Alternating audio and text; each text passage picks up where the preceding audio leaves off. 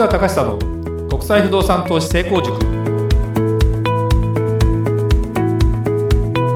皆さんこんにちは。市川隆久の国際不動産投資成功塾ナビゲーターの吉川良子です。この番組は株式会社国際不動産エージェントがお届けしております。市川さんこんにちは。はいこんにちは。国際不動産エージェント代表の市川隆久ですえー、りょうこちゃん、はい、えー、まあ明けましておめでとうございますに続いてもう2020年1月ということですね。はい、えー、もうねまたね年が変わって、えー、新たな気持ちで皆さんがですね動き出してっていうことで言うとまあ1月ってねやっぱりいろんなことが今年どうなるんだろうみたいなね話に多分なっていくのかなという気がしますね。で経済がどうなってイギリスの離脱あの EU 離脱がどうなってで最近ね海外の話題がやっぱり結構身近になったというか増えたというふうに僕は思うんですね。例えば香港の民主化の暴動事件とか、はい、で、えー、イギリスの、まあ、EU 離脱ってのは前からあったりもするけどもいろんなところでやっぱ海外ってものが身近に僕はなるんじゃないかなと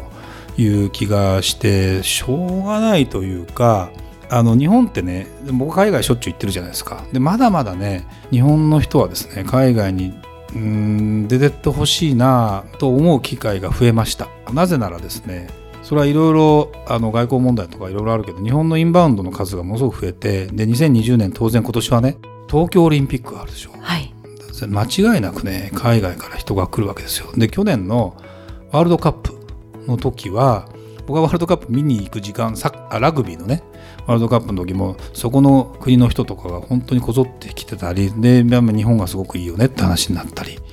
で、えー、やっぱり日本人の良さっていうものがより分かりやすくなるんだろうなと。でまあいいのか悪いのかは別としても東京だけじゃなくていろんなところで開催されるわけですよ。あの北海道も入れてね結局、はい、で福島とかでも野球とかの感染とかも多分あるはずなのでそういう意味ではやっぱり今度外国の人と増えるあの接接する機会が増えるっていうのはものすごく僕はやっぱりいいなと。で日本ねもったいない。やっぱりね外国の人ともっとやり合うというかねあの意見交換をちゃんとすべきかなと。でまだまだなんだ地元から出たことないっていう人なんかもいるかもしれないんだけども是非ね一回行くことで何かが変わるしえー、外国人の人を受け入れるだけでも全然変わるしその意識も含めて変わってくるのかなという感じがものすごくやっぱりするので、はい、ぜひね、まあ、観光地なんかはそういうねこの前回も話したかもしれないけど白馬なんかはもう外国人をターゲットにやっていかないと日本のスキー人口なんかどんどん減っちゃうからね。あそうなんですね。そうなんです。やっぱりねだから死活問題なんですよ結局。だからそのね移民問題でいろんな意味で、えー、痛手も被ってるのでアメリカがそのトランプさんがなんていうのかな国を締め締める方向に言ったりもしたりもしてるけど実際アメリカっていうのはやっぱり移民を受け入れて大きくなってきてる国だったりやっぱり人口が増えていかないとどうにもならない部分もあったりするのでやっぱりその辺りはここ10年ぐらい多分その方向の模索をしていくんでしょうね。でそこでまた何かが変わっていくのかなっていう感じはしますけどね。うん、というのをちょっと真面目に思う、はい、そうですね。今日この頃。はい、はい。えー、それでは今日は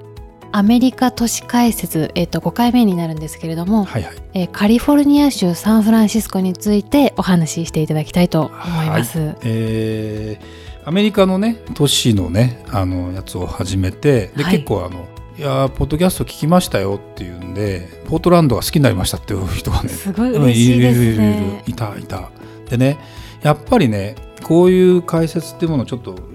できる限りしていこうかなと思ってて行ったことないところはちょっと喋りにくいので僕も。でサンフランシスコって何州。カリフォルニア州だよね、はい、で西海岸だから近いわけですよ、はい、でもちろん毎日飛行機も出てるしでもサンフランシスコっていうイメージはなんとなく坂の町っていうのが実はあって、はい、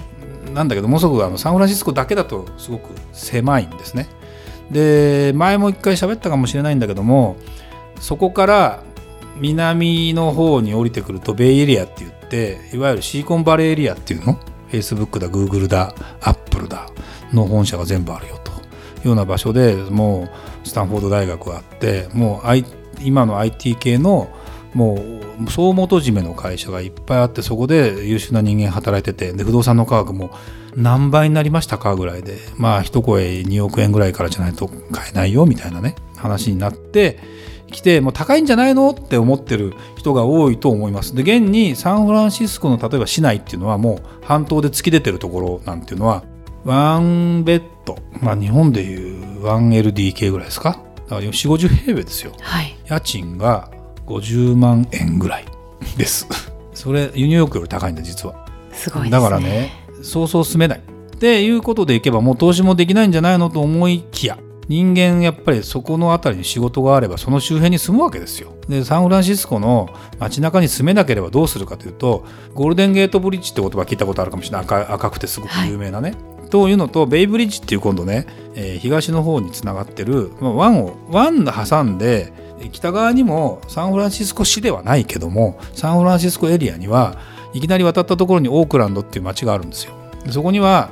メジャーリーグの野球で有名なオークランドアスレチックスっていうね、えー弱小球団だったのが、えー有名あの優秀な人間を雇って、えーワールドシリーズで勝てるぐらいになったというあの映画にもなったそういう球団があってで実はねそこのエリアっていうのは治安が良くなかった今までは。もう要するに湾の川向こうっていう言い方はすごく差別用語かもしれないけど川向こうでした。ね。川じゃ,、まあ、川じゃないんだけど湾の向こうでした。海の向こうでした。で、えー今まではそのサンフランシスコ住めない人が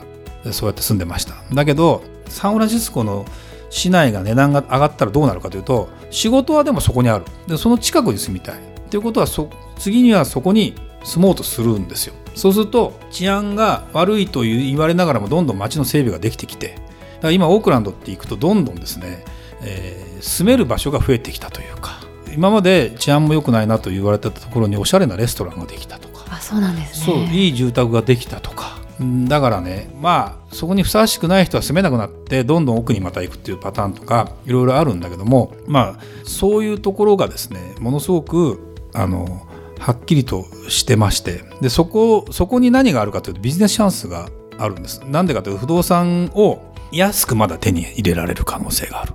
ででそこで綺麗に内装をかけてレベルの高い建物にあのアメリカって面白いんだけどやっぱり何でもかんでも新築建てるような文化じゃないからあのリフォームして綺麗にするだけででエリアは自然とポテンシャルが変わってるので家賃を上げてやると今度いい人が住み出すわけ。それでもサンフランシスコに近いからいいじゃないと安いじゃないと。さっきの50万円したんだったら向こう側に渡っても20万円台だったら安いじゃないとか。ね30万だったらやっぱり半額だしと。いうのでで遠くに行きたくないんですよ。やっぱり車の渋滞も結構ひどいので遠くに行ってやっぱね世界どこでも一緒なんだけども1時間半が限界だね。通うのって実は。だってさ2時間毎日通ってみ？ロスだよこれは。確かに辛いですよね。うん。だからでそれも電車じゃなくて自分で運転したりするんだよ、疲れちゃいますね。うん、だからねやっぱそれは普通はアメリカ人だってやっぱ1時間で通いたいんです。でも渋滞するのでまあマックス1時間半。でもきょうそうそうなるとちょっと郊外の方に行った方がそれは環境もいいしえ自然もあったり海も近かったりする場所もあるんだけどもそこまで行くと毎日のことだとね通えないんですよ。うん、もちろんその何、えーサテライトオフィス的なところで出社しなくてもいいと言いながらもね仕事がないと稼げないじゃないですか。やっぱり。うん、で、えーやっぱ大都市があると大都市を目指す人が多かったりするじゃない？でそこにサンフランシスコというすごいブランドも含めてすごくいいところがあるんだけども例えば東京も下町地区っていうのはあの距離が近い割には昔は西側の方が良くて、えー評価が低かったけど今は今や全然もうさ絶対距離が近い東京駅まで近いからって値段がガッと上がってきてるわけですよ。っていうようなことがサンフランシスコも当然起きててだからサンフランシスコというよりもなんだろうなこのそれもサンフランシスコだけじゃなくていわゆるシリコンバレーエリアと呼ばれてる側の反対側のところがねまだまだあまあ価格で言うとサンフランシスコだと2億円ぐらいするけどこっちだと5000万で買えますよとかいう話があるとはい。5000万で買えますよってことは、まあ、年収的に言うと1000万ぐらいないとそれでもきついんだけども2億だとやっぱ4000万ぐらいないと買えないからねって思うとさすがにそうじゃない人がいっぱいいるわけだからそういう人たちが家賃もそうだし買うってことで言ってもそうだしそれでどんどんねやっぱねまあ良くなっていくわけですよだからそういうのを目の当たりにして不動産の話をしていくとビジネスチャンスは何があること安く手に入る可能性があるでちょっと手を入れて資産価値をバリューアップすることができるそうするとあの節税云々じゃなくて本当の投資という意味で不動産投資で中古を買って値上がりするっていうのが割と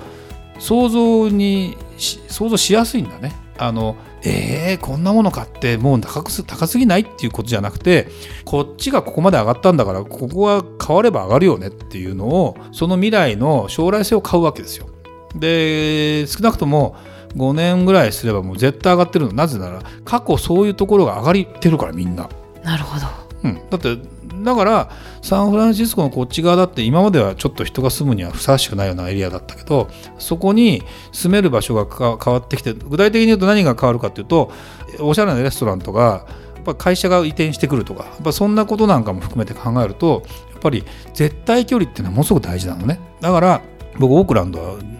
なんだろうな。ちょっと不動産投資のリテラシーの高い人というか興味がある人からすると僕は面白いと思う。でそれを割安な物件を手に入れてちょっとバリューアップして、えー、した形で結構長い、まあ、5年以上持つっていうふうに考えれば投資としては僕十分価値がある。それはなぜかとただの利回りだけじゃなくて値上がり期待もできますよと。でだってアメリカだってどこだって世界中ね都市に人が集まる傾向は変わりないんですよ。インドですらそうなんだから実はね。だからそうなると大都市の周辺っていうのが絶対狙い目になるんですね。そういう意味では今回サンフランシスコに僕がしょっちゅう行ってる理由っていうのはそういうビジネスチャンスを見つけ出してやれるエリアが実は、まあ、今オークランドってたまたま名前出したけどオークランドだけじゃなくてその周辺にねまだまだある。あんまり奥に行かなくてもあると。いうのが僕はものすごく魅力。でそのでも要素は大都市のすごくいい大都市があってその周辺がものすごく良くなるよと。昔は良くなかったけど何かが変わるよと。でそこにはでも仕事があって、えー、いい人が必ず集まっててそこの人口も増えてなきゃいけないんだけどもあの人口増えてるんですね。でじゃあ値段が上がりすぎたからといってその上がりすぎた場所で買うんじゃなくてそこの周辺でやっぱり物件を買っていく。まああの自分が住むという観点とはちょっとまた違う投資という観点で考えれば十分あるよね。あの本当にお金がある人だったらサンフランシスコのど真ん中のところのいいところを買えばそれはそれで値下がりしないはず。3億円ぐらい出せばね。まあそうですよね、うん、でも3億円出せたらどこでも買えるっていうかあの一等地のいいところのそこそこの家を世界トップクラスが大体買えるのでまあそれじゃない意味での投資ということでまあ例えば5000万ぐらいっていう人であれば、まあ、2 3 0 0 0万となるとちょっとまた微妙な話になるんだけどもアメリカの場合ちょっと郊外で新しくなる都市を選んだ方がいいんだろうけどサンフランシスコって言葉で言うとね今までの概念でいやいや高いでしょいやいや違うよとサンフランシスコという言葉だけが一人歩きしてるわけでその周辺都市圏いわゆるサンフランシスコ都市圏で考えれば十分いけるかなというのが僕のビジネスあのチャンスかなと思いましたんで今回ご紹介しました。はいありがとうございました、はい、えっ、ー、と今日の週今日の放送がこれが1月の中旬ぐらいかなになるんだよね。はい、で、えー、ちょっと前回も話しましたけども第3回資産運用エキスポに株式不動産保険金などの投資商品が一堂に出展1月23日木曜日1月24日金曜日1月25日土曜日10時から18時。東京ビッグサイト南展示棟でえー、行われます。はいえー、1万人から2万人ぐらい来ると言われてて本当に来てるんだよね。そうですよね、うん、もううち3回目なんだけどでこれに、えー、国際不動産エージェントが出店します。で、えー、去年までと違うのは同一不動産一辺倒じゃなくてもう世界ありとあらゆる国の不動産を身近なものに考えてもらうような企画目白押しということでミニセミナーありディスパネルディスカッションあり、えー、外国から応援に来てくれてる方とのお話も含めて、えー、うちの会社がいかにですね海外に対してどのように考えているか海外不動産に対してどのように考えているかっていうことなんかをあの表現しているブースになります世界各国のま国旗とか地図とか出てて具体的にこの都市は何が面白いのっていうようなものをですねどんどんあの表示していったりするのかな。だから非常にあのね、楽しみ楽しみですね今から。ね。はい。でもう一つはえ普段皆さんなかなかお目にかかれない吉川亮子と会えると会えるかもですよね。いやいやかもってそれは会えるでしょう。はい。皆さん来ていただいて思います。はい。ということでね、はい。あのこのイベントをやりますので本気で海外登山に興味ある人は、ね。ぜひ寄っていただきたいなと思いますはい。よろしくお願いします。はい。お願いいたします、はい。それではまた次回お会いしましょう。ありがとうございました。ありがとうございました。